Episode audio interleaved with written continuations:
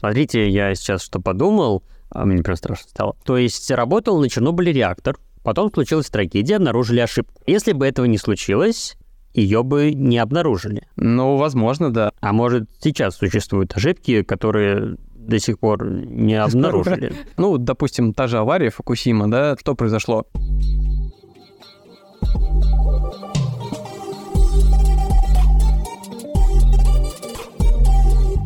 Всем привет, меня зовут Никаноров Александр, и это инженерный подкаст. Мы недавно говорили про газовые центрифуги и обогащение урана, которые затем используются в качестве ядерного топлива. Сегодня мы, можно сказать, разовьем эту тему, сегодня мы поговорим непосредственно про само ядерное топливо, какое оно бывает, какое оно будет в будущем, и почему не надо бросать его в топку. Сегодня у нас в гостях кандидат технических наук и доцент кафедры физических проблем материаловедения ЯОМИФИ Михальчик Владимир. Здравствуйте. Добрый день. Я работаю в лаборатории топливного термического химического анализа НИО-МИФИ. Конечно, там такими опасными элементами, как плутоний, мы не работаем, вот, но зато в лаборатории есть возможность работать с диоксидом урана вот, в небольших количествах, и это позволяет выполнять проекты с непосредственно машиностроительным заводом, где производится ядерное топливо для всей России и, ну, в общем-то, для продажи за рубеж. Возможно, не все наши слушатели хорошо представляют, что такое ядерный реактор и что такое ядерное топливо.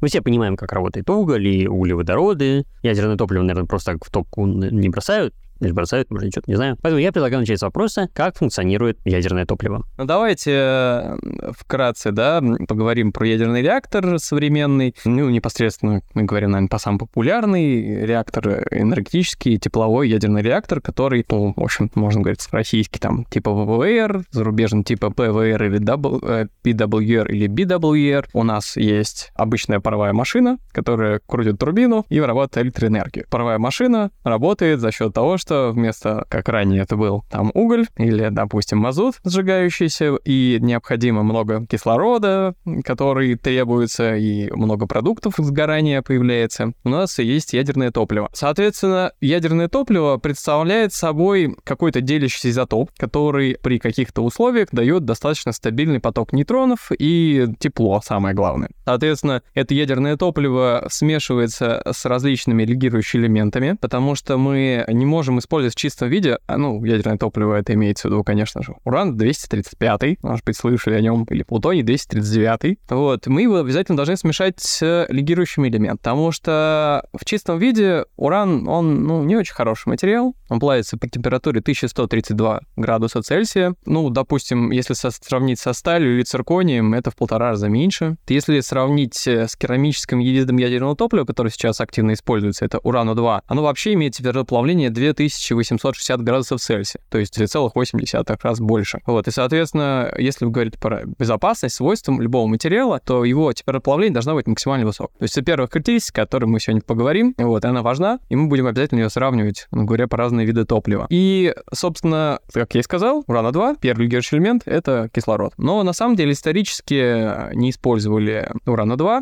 потому что это достаточно а, трудоемкое топливо, его очень трудно сделать, и технологии были разработаны гораздо позже, чем появились первые реакторы. Первые реакторы работали на уране, который непосредственно был именно металлический, да, и, ну, это приводило к ряду эксцессов, проблем, то есть когда топливо реально плавилось, или там происходили различные другие материалогические проблемы, вот, оно, например, активно могло распухать, или у нем происходил радиационный рост. Так, ну я, в общем, забежал далеко вперед. В общем-то, как именно тепло передается в воде, да, как паровой машине в данном случае. У нас есть, как правило, таблетки, размером 1 см в диаметре, 1 см высотой. Вот эти таблетки заполняются порядка высотой 4-метровые, так называемые ТВЛ. Это трубки из циркония. И эти трубки соединяются в ТВС. Специальные сборки, более 100 штук в этой сборке этих трубок. И на более сотни ТВС у нас расположено непосредственно в ядерном реакторе. И между этих трубок протекает вода, которая нагревается, и непосредственно затем воду, которую испаряется и крутит турбину. То есть, грубо говоря, у нас, опять-таки, тоже вещество, которое горит, вот, но при этом в данном случае нам не нужен кислород. Это одно из самых важных преимуществ. Да, естественно, топливо очень калорийная, то есть нам в одной таблетке содержится примерно столько энергии, сколько будет при сжигании одной тонны угля. Но, с другой стороны, у нас возникает проблема материаловедческая, о которой, в общем-то, мы поговорим, и я продолжу непосредственно там, что такое радиационный рост или спухание. Вот смотрите, какая ситуация. Таблетка выделяет тепло, Это тепло переходит от центра таблетки к краю таблетки, затем тепло переходит через оболочку с помощью теплопроводности оболочки и непосредственно уже нагревает воду вокруг. Расстояние между оболочками, где протекает вода, порядка нескольких миллиметров. И представьте себе ситуацию, если таблетка по какой-то причине начала резко увеличиться в объеме, распирает оболочку, и вода начинает заклинивать внутри твела. То есть вода перестает поступать вверх. И весь ТВС, да, может из-за этого начать перегреваться. При перегреве происходит цепная реакция не та, которая там, где нейтроны, а цепная реакция, почка событий, которые в последующем, скорее всего, перегреет весь ТВЛ, и там будет еще больше закупорок этой воды. То есть вода выступает не только как теплоноситель, но еще и охладитель? Ну, в данном случае, да. То есть она как бы контролирует реакцию с точки зрения того, чтобы все не расплавилось и не взорвалось, да. Когда у нас ТВЛ начинает расти, у них расстояние между собой, уже говорили, очень маленькое, он не насчет соседний ТВЛ разрушать? Ну да, там, да, несколько миллиметров. Вот. И тут идея какая? Почему, в общем, может происходить такой процесс, когда оболочка увеличивается, да, и таблетка увеличивается? Если подобрать неправильный вид ядерного топлива, он обладает низкими радиационно устойчивыми характеристиками. Мы в быту привыкли к таким вещам, как, допустим, там, низкая пластичность материала, да, там, допустим, стекло. Мы знаем, что ну, там, ударить молотком стекло, оно разобьется, но, допустим, это очень твердый материал в то же время. И мы привыкли видеть в основном вокруг себя это конструкционные материалы, то есть материалы, которые обеспечивают там целостность конструкции, то есть стены, здания, в котором находимся, маш, корпус машины, который там должен удерживать, ну, не знаю, колеса вместе и там, в общем-то, выдерживать какие-то удары, там, допустим, небольшие. Есть еще так называемые функциональные материалы, которые в основном нужны, чтобы обеспечить какую-то определенную функцию. То есть, допустим, если, опять же, вернуться к стеклу, окна, да, в доме, они должны пропускать свет, да. Если мы, допустим, говорим о электрических материалах, они должны быть не столько прочные, не столько там пластичные, сколько ну, пропускать электричество. И в данном случае топливо — это функциональный материал, который дает нам функцию основную — давать тепло. Он не должен быть там суперпрочным, там суперпластичным. Нет, у нас основная как бы задача — это давать тепло, раз, да, и в общем-то, вот не распухать.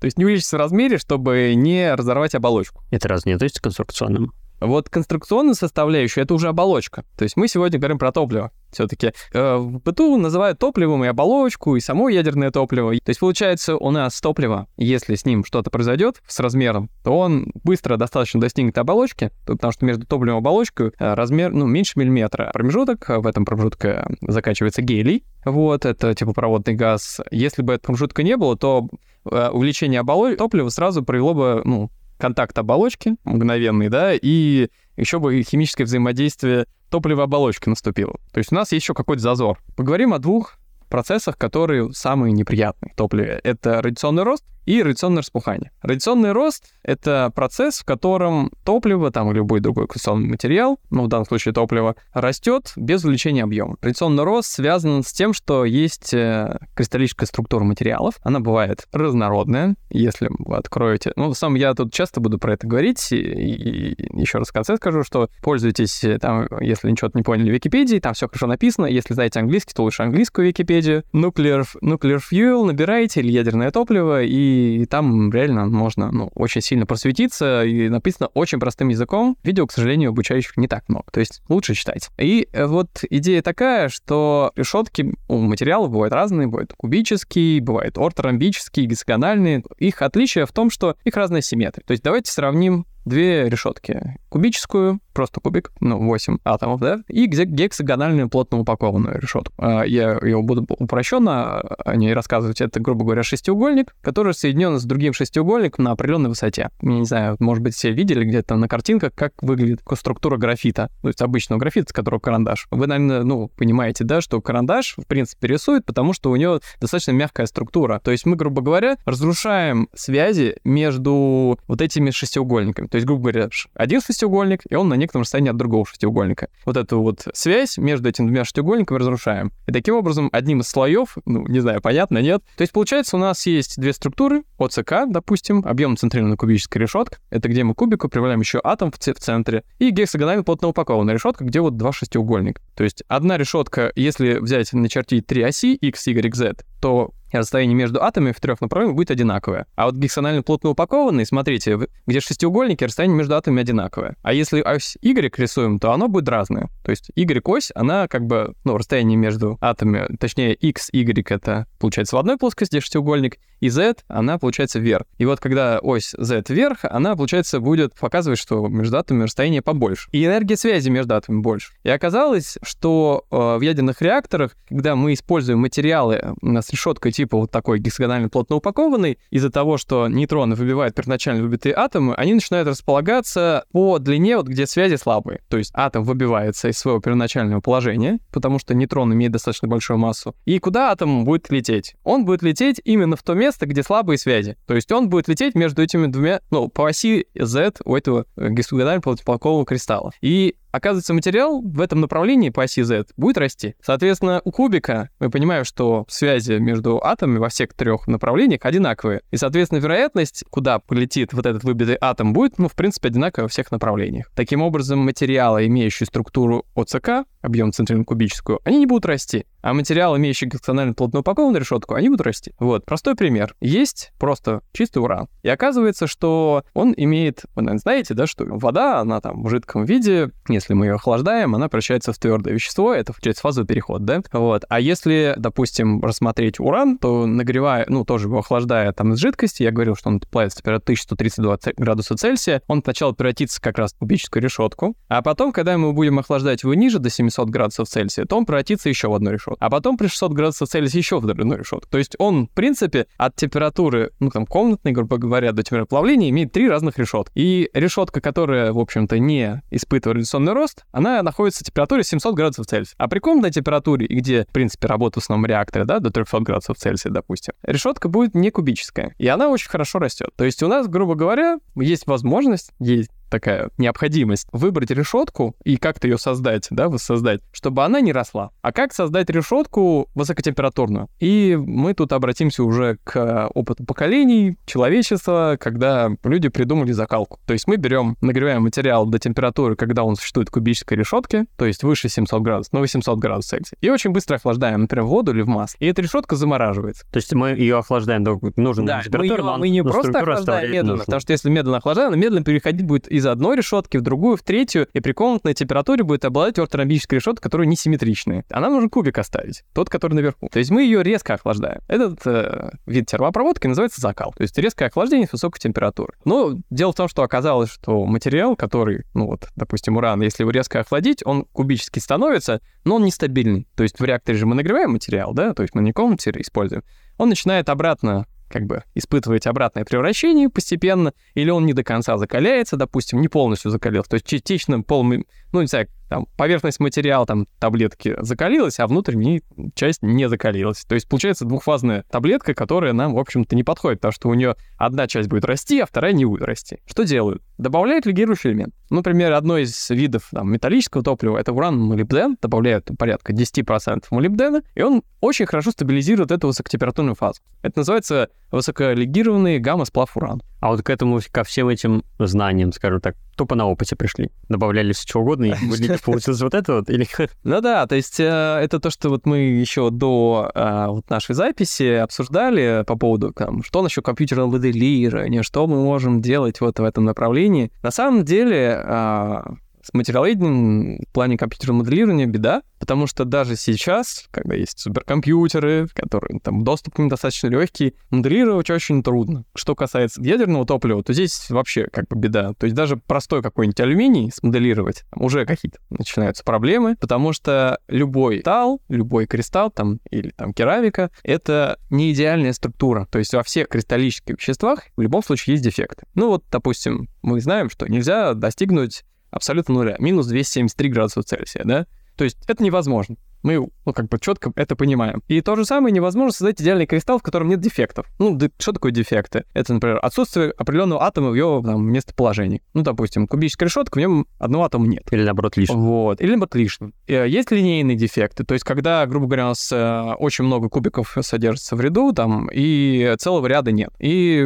это называется дислокат. Есть еще более там дефекты большие. Есть вообще трещины, поры, то есть, ну, там макродефекты. Вот без дефектов кристаллов не бывает. Мы, понятно, в природе находим, там, алмазы, да, они там прозрачные, красивые. Что такое алмаз, грубо говоря? Это кристалл, который вырос в одном направлении. Это монокристалл. Один единственный вот этот вот кубик, он вырос вот в одном направлении. В основном мы пользуемся материалами, видим там каждый день поликристаллы. То есть эти кристаллы, они маленькие. Они вырастали и упирались друг к другу, и не получалось, грубо говоря, в процессе производства создать этот монокристалл. Иногда это монокристалл, кстати, нужно создавать, иногда их не нужно создавать. Ну ладно, я, в общем, немного отвлекся от темы, и про моделирование можно сказать одно, что за счет такого большого количества квинтиллионов вот этих вот дефектов в реальном материале мы очень сильно отклоняемся от э, ну, возможности как-то моделировать процесс. И к тому же вообще квантовая физика, да, физика твердого тела, которая на сегодня развита, да, она достаточно плохо описывает вот, ну, такие сложные вообще вещества. То есть дальше лития, то есть третьего таблицы Менделеева, как продвинуться тяжеловато. Да, есть хорошие теории стройные, да, есть много объяснений, вот, но что касается, допустим, спекания, что такое спекание?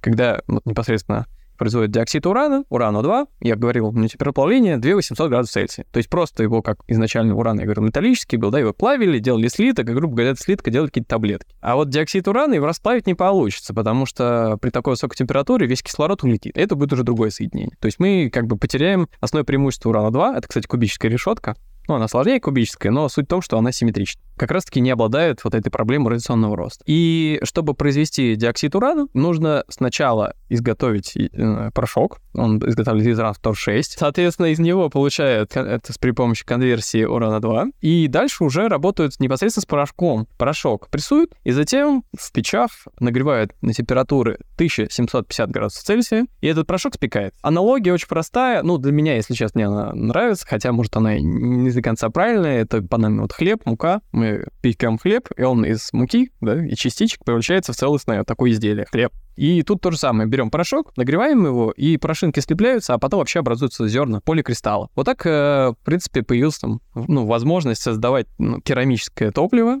и оно оказалось с рядом преимуществ, ну, если мы сравним с металлическим топливом. Вот этот процесс спекания, он настолько сложен, что мы не только не можем уверенно промоделировать этот процесс, но и, в принципе, физической теории на сегодня нету. То есть э, основная проблема материаловедения в том, что мы в принципе, не на 100% понимаем процессы, происходящие внутри материала. Там, если там, грубо говоря, есть называемые термодинамические эффекты, мы плохо понимаем кинетические эффекты. Что такое термодинамика? Это когда мы берем, нагреваем материал и ждем там тысячу лет, грубо говоря, и все уйдет там в равновесие. Ну, допустим, та же авария Фукусима, да, что произошло? Произошла авария, материал нагрелся, а потом удалось его охладить. Но обратно уже процессы, ну, не вернуть, да, там выделилось огромное количество водорода, грубо говоря, из воды, потому что цирконий, оболочка, захватила кислород. То есть, если бы там была термодинамика, то тогда мы, материал бы все перегрелось, грубо говоря, и на этой температуре все бы осталось. Вот что такое термодинамика. А кинетика, когда недолго процесс произошел, мы ушли обратно. Ну, как взрыв, да? Взрыв не может быть термодинамическим, потому что он быстро происходит. То есть, это, в принципе,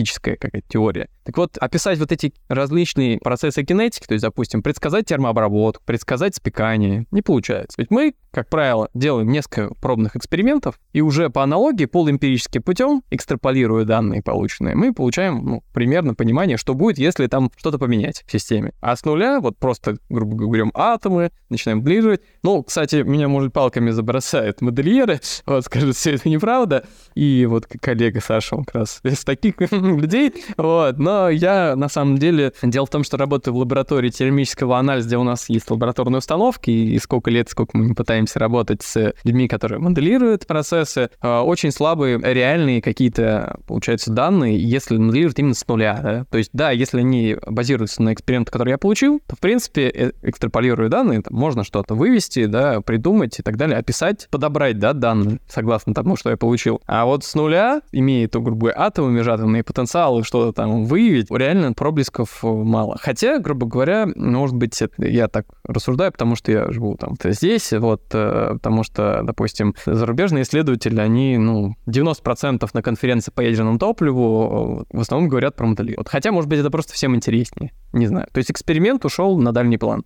Но надо понимать, что эксперимент просто он очень дорогой. Не всем хочется тратить столько денег на эксперимент. Второй проблемой является распухание. То есть если мы, грубо говоря, используем, видите, диоксид урана или, допустим, закаливая чистый уран с высокой температурой, можем получить симметричную кубичную решетку, кубическую, которая не подвержена радиационному росту, то распуханием больше проблем. Что такое распухание? Это увеличение объема материала при работе там топлива или оболочки в реакторе. Почему он увеличивается? Дело в том, что у нас происходит деление уран-235 реакторе. Продукты деления, естественно, занимают больше объем, чем из, изначальный атом. Это мог быть практически вся таблица Менделеева. И это могут быть твердые продукты деления, могут быть газообразные. Газообразные продукты деления, ну, самые ключевые, это ксенон и криптон. Они самые неприятные, потому что газы при повышении температур, вы знаете, они очень быстро увеличатся в объеме. Да? Ну, та же права машин, да, на этом работает. А когда внутри твердого тела появляется газ, который начинает увеличиваться в объеме, то, понятно, это приведет к самым неприятным последствиям. Это создаст внутреннее микронапряжение, а в конечном итоге материал даже начинает увеличиться в размер. И если, допустим, посмотреть экспериментальные графики, при облучении таблетка может распухнуть и увеличиться в 4 раза без проблем. Но как бы при выгорании, конечно, больше, чем э, в реакторе там сегодняшний используем. Но если в исследовании мы хотим провести, допустим, в исследовательском реакторе такой эксперимент, то да, действительно, таблетка увеличивается. Что она будет делать первым образом? Она будет касаться оболочки, давить ее, и в конце концов оболочка лопнет. Лопается аналогия такая, все ее любят, э, в материалогической тематике, топливной. Оболочка лопается как сосиска, ну вот так вот вдоль. Вот. И все, таблетки начинают вымывать. Я говорил, кто там что в этом случае там может и вода заклинить между оболочками, да, и вообще в первый контур попадают высокоактивные таблетки. Они уже, естественно, содержат плутоний, потому что уран-238, который не делится, он в реакторе даже тепловом все-таки превращается в плутоний. А плутоний, вы знаете, это, ну, как бы крайне активный и опасный элемент. То есть мы загр... значительно загрязняем первый контур. Да, понятно, что ядерного взрыва не случится. Там, это не Фукусима, не Чернобыль, нет, я не говорю про это. Но это реально, ну, как бы большая технологическая проблема. Ну, себе, у вас вы купили новую машину, все хорошо, вы едете, и вдруг у вас на, на первые сотни километров взрывается двигатель. Понятно, что как бы ну, вы живой, все хорошо, с вами все в порядке, да, с машиной ничего не произошло в целом, да, но вы дальше ехать не можете. Понятно, что вы эту машину больше не купите, потому что вам радости это не принесет. То же самое с реактором, да, если в нем есть внутренние проблемы, и которые как бы неразрешимые, да, и которые надо там, ну, скажем, останавливать реактор, да, ну, допустим, вы уже не сможете поехать в свою поездку, которую планировали, да, на этой машине. То есть э, вам это радость не принесет. И все те проблемы, о которых мы сейчас говорим, они, в принципе, вот такого рода. Ну, вообще, топливо, там, атомные реакторы, ну, вы сами понимаете, это про экономику. То есть мы хотим сэкономить на электроэнергии. И мы хотим сделать, ну, более дешевое топливо. То есть смысл ядерной энергетики в том, что было дешевле? Да, да. Мы хотим сделать дешевле, чем ветряки, чем солнечные. Это... Мы, понятно, в данном случае понимаем, что гидроэнергетика не получается, то есть рядом рек нет, да, ну, потому что а, в основном на нее люди идут сразу же. А приливные — это вообще экзотика, да, а тут, получается, мы раз можем поставить в любой точке, где мы хотим, в пустыне там, я не знаю, где угодно. Ну, там нужны, а, нужны понятно, какие-то особенности, там, понятно, требований для ядерных реакторов очень много. Но в целом, да, это про экономику. И понятно, когда у нас начинает что-то ломаться, экономика ломается. Вот, все. Наш киловатт-час резко начинает дорожать. То есть сегодня ломается, завтра ломается, мы тратим деньги, тратим деньги, и киловатт-час изначально был там 30 копеек, рубль, доллар, 10 долларов, короче, вот. А это не говоря про вообще как бы захоронение, да, то есть вообще, кстати говоря, ну, сегодня ну, мало закладывают до бюджета, честно говоря. То есть сейчас разбирают реакторы в Германии, да, туда, в принципе, изначально планировали один бюджет, сейчас бюджет увеличится в два, в три, в пять раз, десять, и они продолжают его разбирать и понимают, что вообще беда. То есть э, Представьте, первый контур загрязненный, да, вот этими таблетками, это плохо. Поэтому, конечно, что делают вот с этими всеми вещами? Первое, да, если мы говорим про металлическое топливо, легируют. Если мы говорим про диоксид урана, то при спекании оставляет поры. То есть, грубо говоря, когда спекают, мы спекаем до 100% плотности, а оставляем небольшие дырки, ну, как в сыре. Эти дырки, небольшие, там 3-5 микрометров, может быть больше, может быть меньше, там в зависимости от типа реактора и того, как спекаем. И в эти поры начинает непосредственно уходить ксенон и криптон. И таким образом аккумулируется вот этот процесс спекания. Ой, процесс э, распухания. Понятно, да, идея? То есть мы выиграем время. Но это не спасает на долгое количество времени, потому что рано или поздно эта пора забьется ксеноном криптоном, все равно он начнет давить, и все равно материал будет распухать. И, можно сказать, давайте еще добавим пор, чтобы вообще как бы по-любому там хватило. Но при увеличении количества пор уменьшается теплопроводность. Что такое теплопроводность? Это отвод тепла от центра таблетки к краю и от края, грубо говоря, таблетки в воду. То есть у нас главное свойство ядерного топлива понижается вследствие. То есть да, у нас как бы с одной стороны мы решили проблему, да, мы набили туда пор, а с другой стороны у нас появилась новая проблема. Если мы пор увеличили, теплопроводность, она падает. Что такое теплопроводность и зачем она важна в таблетке? Представь себе, 1 сантиметр таблетки, да, я говорил примерно. У нас, ну, делим ее пополам. То есть, получается, от центра к краю 5 миллиметров. Так вот, от центра к краю может быть градиент температуры, ну, там, 500-700 градусов Цельсия. То есть, вода у нас порядка теплоносителя 300 и больше градусов. В центре таблетки может быть 700-1000 градусов. Вот у нас такой градиент температуры, он такой маленький. Ну, градиент температуры, может, тоже плохая аналогия, но тем не менее, да, вы пили там кофе горячий после там мороженого, и зубы, наверное, чувствовали себя не очень хорошо, да, испытывали боль. Так вот, это, ну, про градиент температуры, да, перепад температуры. Так вот, этот градиент температуры, он вызывает, ну, массу проблем, там, например, коэффициент температурного расширения разный, да, у материала в центре и с краю таблетки.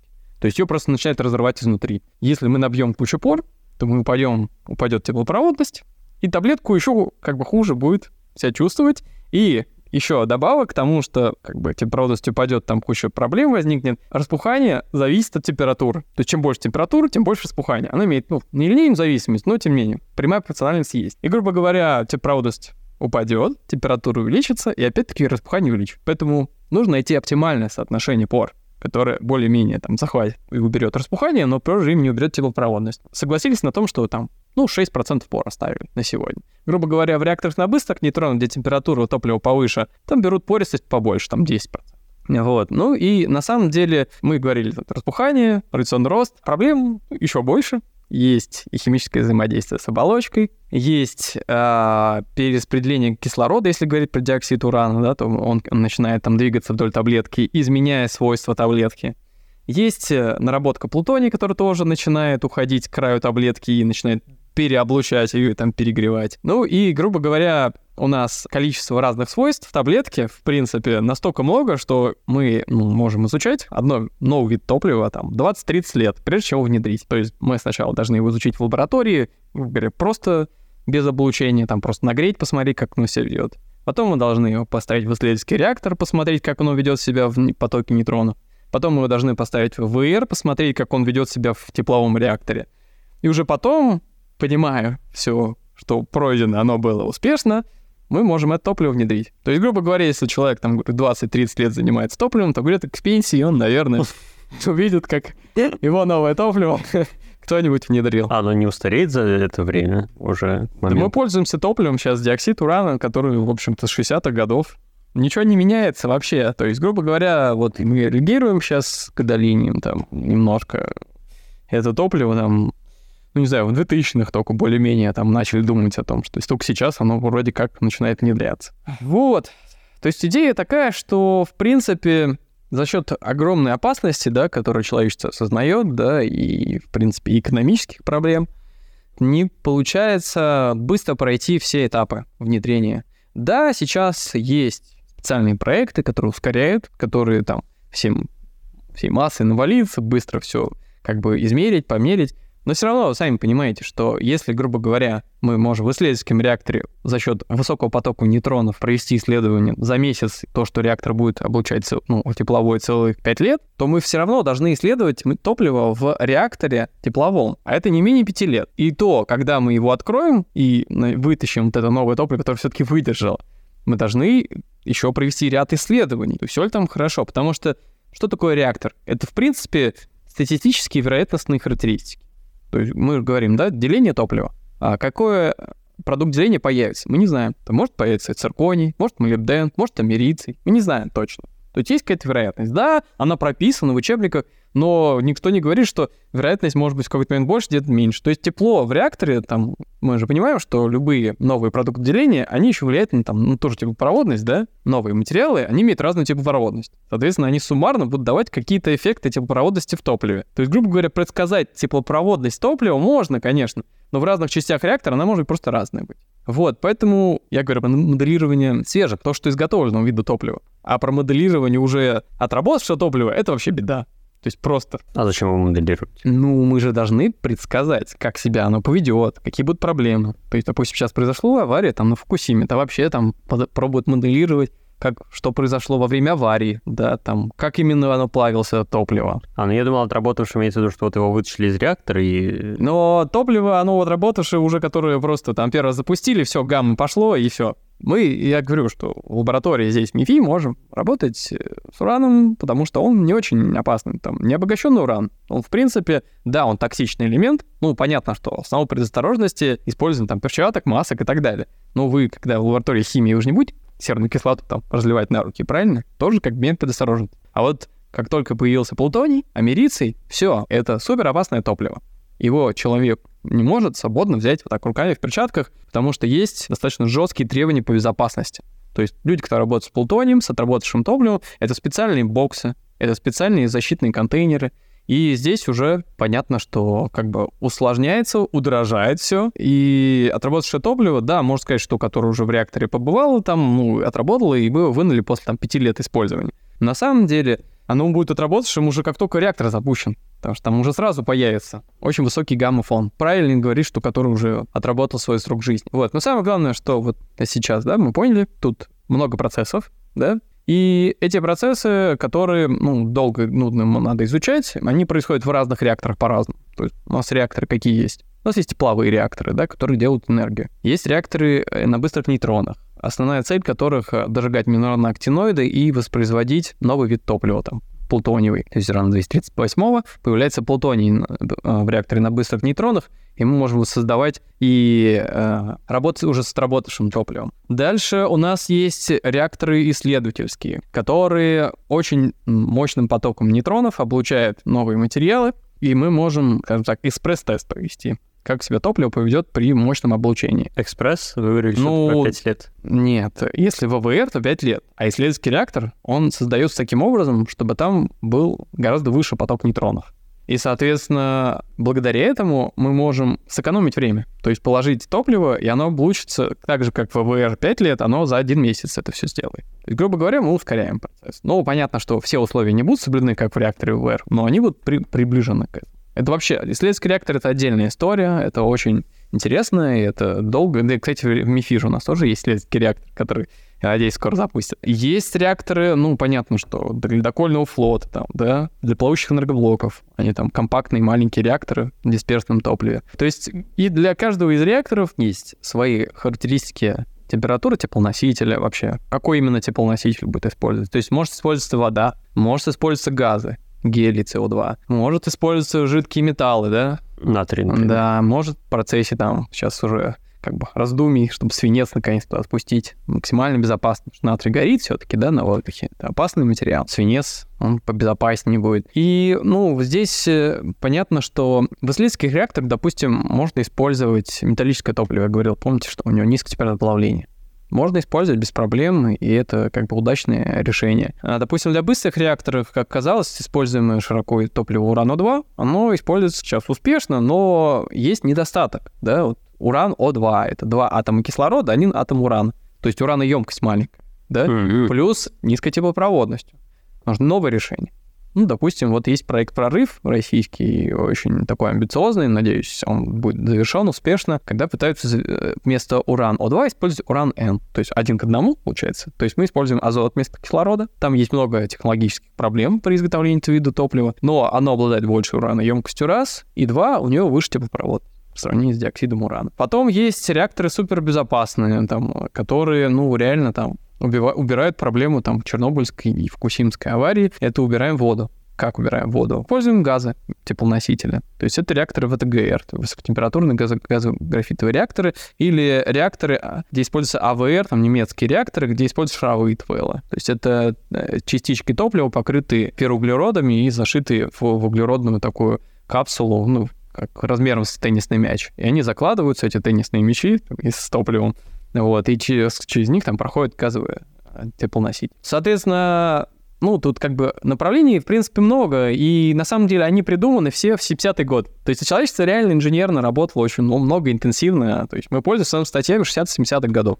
То есть современных работ, ну, очень мало, те, которые уже экспериментальные, там много чего проверено. Люди как-то там все посмотрели, и мы уже как бы идем не к инновациям, да, а просто пытаемся вытащить то, что уже было сделано, ну, уже про, как проверено было тогда, понимая, что немножко все-таки уровень материала, уровень материаловедения, он в мире подрос. Понятно, у нас уже вот на заре, надеюсь, может, когда-нибудь и теры там появятся, да, там появятся какие-то там, не знаю, там какие-то новые технологии, там сплаивание, еще что-то там, и, ну, может быть, высок, ну, высокотемпературные там проводники, это не про нашу историю, все равно там появляются всякие композитные стали, есть, может быть, э, понимая, что сколько произошло трагедий, да, связанных с водой, там, связанных с цирконием, люди уйдут там на другие, там, толерантные виды топлива, там сейчас в Европе, в Америке это очень популярно. Ну, у нас тоже, да, есть тренд попробовать поизучать такой вид топлива. То есть топливо, которое там безопасно в случае вот Фукусимы, придумали, что можно использовать материалы, которые, если бы там, заменить, то есть вернуться назад и Фукусиме поменять материалы, так называемое толерантное топливо, то тогда бы эта авария не произошла. То есть есть такие там тренды. То есть добавить вместо оболочки циркониевой, э, сделать оболочку из карбида крем. Там вместо топлива там диоксид добавить более вот ураноемкое, менее, менее там, ну, она будет с меньшей температурой работать, это типа уранное топливо, нитритное топливо, или силицидное топливо. Это уран 2С3, кремниевое топливо. То есть есть еще такие направления. А какие существуют перспективные концепции ядерного топлива, которые сейчас разрабатываются, придумываются или, может, уже внедряются, которые смогут, возможно, в этой отрасли что-то изменить? Получается, идея простая. За счет боязни людей атомной энергетики, ну, не будем там, да, скрывать, это действительно есть, и это как бы разумно, да, люди должны аккуратнее относиться вообще к любым видам ну, энергетики, как мы поняли, что там люди там страдают во всех видах энергетики очень серьезно, если там происходят какие-то проблемы, коллапсы. Но все-таки консерватизм, он прям сильно-сильно превалирует. То есть, конечно, ну вот, допустим, чернобыльская история, можно найти ролики в Ютубе, где у нас рекламируются везде, ну, как по телевизору, наверное, не знаю, для чего это, для кого эти ролики, или, может, кинотеатры гоняли, что РБМК был 1000 мегаватт, а они делали ролики э, РБМК, по-моему, полторы тысячи мегаватт. Ну, то есть такие рекламные ролики, как у нас реклама по телевизору идет. Вот. И понятно, что с теми, ну, может быть, конечно, ну, со мной не согласятся. У меня личное мнение есть на пол. Там, допустим, допустим, мой коллеги, там, мой научный руководитель, э, он считает, что ну, опаснее бы РБМК не стало. А мне ну, кажется, что за счет увеличения мощности, да, глобальной, то те эффекты, которые были. То есть, представьте себе, Чернобыльской аварии бы не было. И таких реакторов с этой проблемой настроили бы очень много. И понятно, что гипотетически, гипотетически, авария все равно бы, может быть, произошла бы, да? Понятно, что это был ряд самых неприятных обстоятельств, но там же была технолог- техни- технологическая, в общем-то, проблема. И если бы таких реакторов было бы очень много сейчас, они были бы еще мощные, еще мощнее и ближе, допустим, и строили бы там каких-то больших там мегаполисов, допустим, не знаю, в Подольске где-нибудь рядом с Москвой бы сделали РБМК 2500, да? Понятно, что, ну, об этом даже думать страшно, да, то есть... Смотрите, я сейчас что подумал, а мне прям страшно стало. То есть работал на Чернобыле реактор, потом случилась трагедия, обнаружили ошибку. Но это не единственная проблема, но... Да. Если бы этого не случилось, ее бы не обнаружили. Ну, возможно, да. А может, сейчас существуют ошибки, которые до сих пор не обнаружили. Ну, здесь, скажем так, э, очень много проведено ну, вообще всевозможных исследований, да, и люди учатся на своих ошибках. Вот. Ну и на самом деле это одна из проблем, почему от РБМК уходят, наверное. Потому что люди переживают, а вдруг чего-то там нету, еще что-то, какая-то проблема. Вот. Но в целом, ну, если так по-честному, то столько умов, которые думали про реакторы вообще за столько концентрации мозга, я не знаю, там, нейронов было убито именно на эту область, то даже сложно представить, э, ну, вообще, что либо может произойти в принципе. То есть, грубо говоря, ну, то, что произойдет в Чернобыле, там, один, на миллион, да, там, там, метеорит может такой же вероятность, мне кажется, упасть на Землю, да. Вот, то есть, э, есть, как бы, ну, я имею в виду, типа, когда метеорит, который Землю там пополам расколет, там мы идем в какие-то дебри, да, то просто в зале темнеет, и уже мы начинаем страшилки какие-то рассказывать. Идея такая, что на самом деле нет, не стоит так всего бояться на свете, потому что понятно, что и автомобильных катастроф очень много, человеческой жизни уносит, самолеты падают, и поезда, скорее уходят, и пароходы там переворачиваются.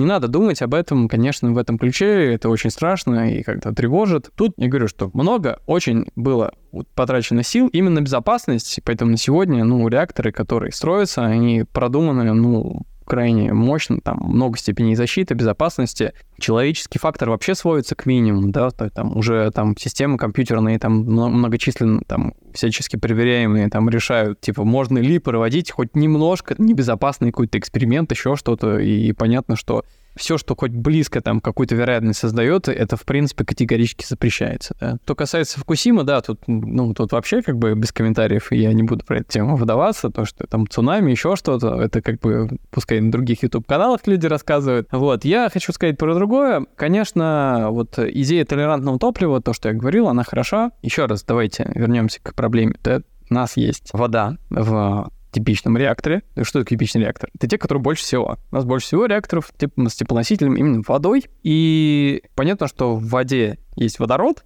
а водород — штука опасна. И именно водород является ключевой проблемой. Да, там, Чернобыль, Фукусим. Он взрывался. И в Фукусиме появился водород. Ну там, почему? Потому что при повышенной температуре цирконий начал активно окисляться, забрал кучу кислорода из воды и выделил свободно водород. И, собственно, уход вот либо от воды, да, либо уход от циркония, это ну, некое такое решение интересное, которое, ну, в принципе, является прорывом. Но мы опять возвращаемся еще одной проблеме. Атомная энергетика — это про экономику. А экономика толерантного топлива, ну, вот сейчас уже сколько лет об этом говорят, да, там, посчитайте, да, Фукусима 11 год, э, про толерантное топливо заговорили уже чуть ли не с 2012 года, да, там, во всех конференциях трубят об этом бесконечно, там, вообще то есть, ну, сейчас уже стихает, но, в принципе, это, ну, самая обсуждаемая тематика. Есть такая конференция, называется NUMAT, Nuclear Materials, и есть конференция Top Fuel.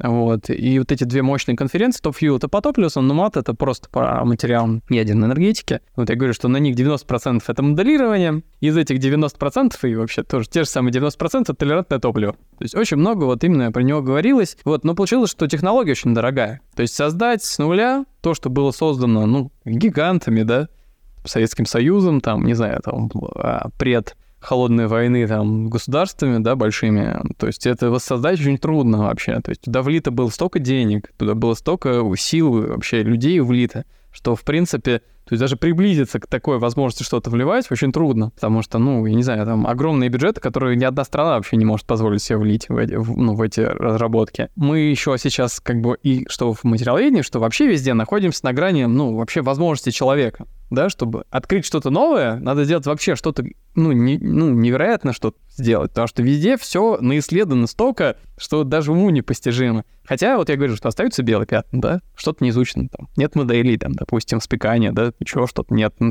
что касается моей области. И понятно, э, что, в принципе, ну, придет время, когда появится какое-то оригинальное, простое решение, которое сделает, допустим, легкую технологию, там, микротвеллов. То есть то, что я говорил, да, мы делаем шаровые вот эти твеллы, и они как бы работают на газовых теплоносителях, а это очень безопасно, круто и так далее. Просто, ну, настолько это дорого делать, то, ну, допустим, я не знаю, хорошо ли будет, если телефоны будут делать из золота или там из платины. Нет, круто, там никакого окисления, там, из сапфировое стекло. Но если они будут стоить там 5-10 тысяч долларов, да, никто их и не купит. Вот в чем как бы проблема топовых самых материал, ну, материалистических решений в ядерном топливе. По поводу страхов людей немного эту тему разовью. Помимо того, что многие боятся, что там может что-то бомбануть на ЭТС, многие боятся просто рядом жить из-за того, что там какое-то облучение или что-то такое, которое может как-то повлиять на их здоровье. Я помню эту историю. В Советском Союзе проводили исследования, изучали здоровье людей, которые живут рядом с атомными станциями и выяснили, что плохо у них все со здоровьем, куча болезней, там вот что-то еще. А потом, скажем так, масштабировали это исследование на всю страну и выяснили, что, в принципе, население всей страны э, со здоровьем плохо на самом деле, вне зависимости от наличия рядом атомных станций. Ну, если честно, мне вообще сложно говорить про безопасность здоровья, это не, мой, не моя специальность, вот. Я вообще радиофоб,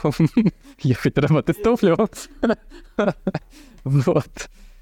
Тут идея такая, что есть разумные вещи, да, то есть, грубо говоря, есть места, да, ну, это как бы из предмета там радиационной безопасности, да, есть места на Земле, где радиация там превышает много раз там, чем, какие, ну, чем фон, да, грубо говоря, похоже, чем там на Чернобыль банально. Просто там, грубо говоря, пески там на, насыщены торием, радоновым газом, и там просто большой радиационный фон, в принципе, природный, да. Вот, на самом деле человек, э, ну, в человеческих костях содержится там торий, там, не знаю, какие-то миллионные доли урана, который тоже там, тоже имеет самооблучение.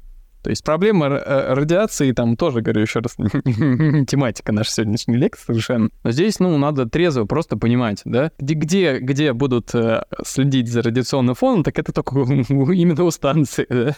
вот. Ну, ре- реально там важны все факторы. Вот, ну, кстати говоря, да, все большие атомные станции вот в России, хотя Воронежская, получается, она близко, да, а, допустим, Кольская, ну, далеко, да, все равно от большого города, да, там но уровень жизни, в принципе, меньше, слабее, там, медицина, там, еще что-то. Этот фактор тоже важен. То есть люди думают, что это из-за реактора. Кстати говоря, я тут недавно читал отзыв смешной. Ну, я, знаете, в Яндексе там есть отзывы. И люди приезжают к полярной зоне, вот Кольская АЭС, вот, они там фоткаются со знаком, а там, Кольская атомная станция. И там кто-то написал, что, а тут рядом, типа, есть водосброс реактора, и зимой вода не замерзает, и вода вообще самая теплая, осенью может купаться. Потому что на Кольской Лостер очень холодно. вот. И вообще там как бы в плюс 15 это редкость и очень мало времени там, в году, да, там, там 10 месяцев зимы, там, грубо говоря, 9 месяцев зимы. Вот, и это как бы как прикол. Люди купаются, им нравится, и вообще такой вот плюс.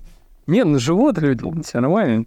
Ну, на самом деле, честно, вот э, если интересно мое мнение, я, я, честно говоря, переживаю очень сильно за наследие, да, потому что было много очень аварий, Кыштымской аварии, там разные другие аварии, которые были засекречены. И все знают Чернобыль. На самом деле, ну, широкому кругу э, интересующихся там мало известно, там многие другие там проблемные моменты, которые были вот связаны с этой историей. Понятно, что сейчас ну, в мире есть специально создано там Министерство атомной энергии, МГТ, да, и у нас есть в России Ростехнадзор, который, ну, очень жестко за этим следят. Вот могу про эту историю еще раз, еще, кстати, про Кольск, очень интересную историю рассказать. А, может, слышали, есть такая штука, сверхглубокая... Скважина. Скважина, да, на Кольской, Кольском полуострове, 12 тысяч метров глубиной. И там было, ну, при как бурении было, ну, вообще очень много разных открытий сделано, и в том числе в тот момент, когда бурили, ну, где-то до 5-6 тысяч метров забурились, увидели там, ну, какую-то воду, которая заходила. Хотя думали до этого, что вода так глубоко не уходит. Ну, просто подземные источники. А в этот момент, в принципе, где-то вот, в принципе, в Америке, в Европе рассуждалось о том, что а как же нам хранить топливо, и давайте придумаем, выкопаем яму большую, 5000 метров, и кто положим.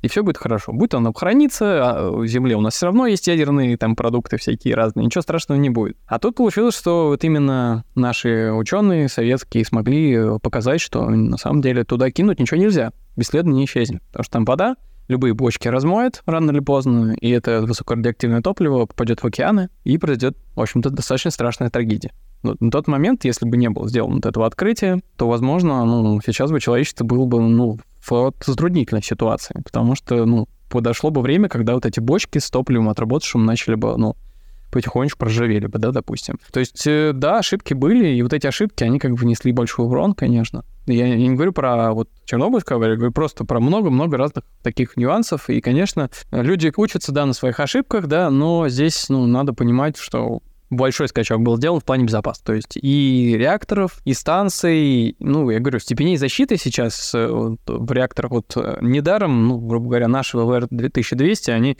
ВВР-1000, они активно покупаются другими странами, потому что реально стабильная работа, мощная безопасность. Ну, кстати говоря, есть отчет гидропрессы, можете поискать. Гидропресс рассказывает, насколько неудачные реакторы, там, американские, европейские, PWR, BWR, которые поставляются тоже по всему миру, там активно там экспортируются, да, там, Европу, везде, в, ну, там, Корею и так далее.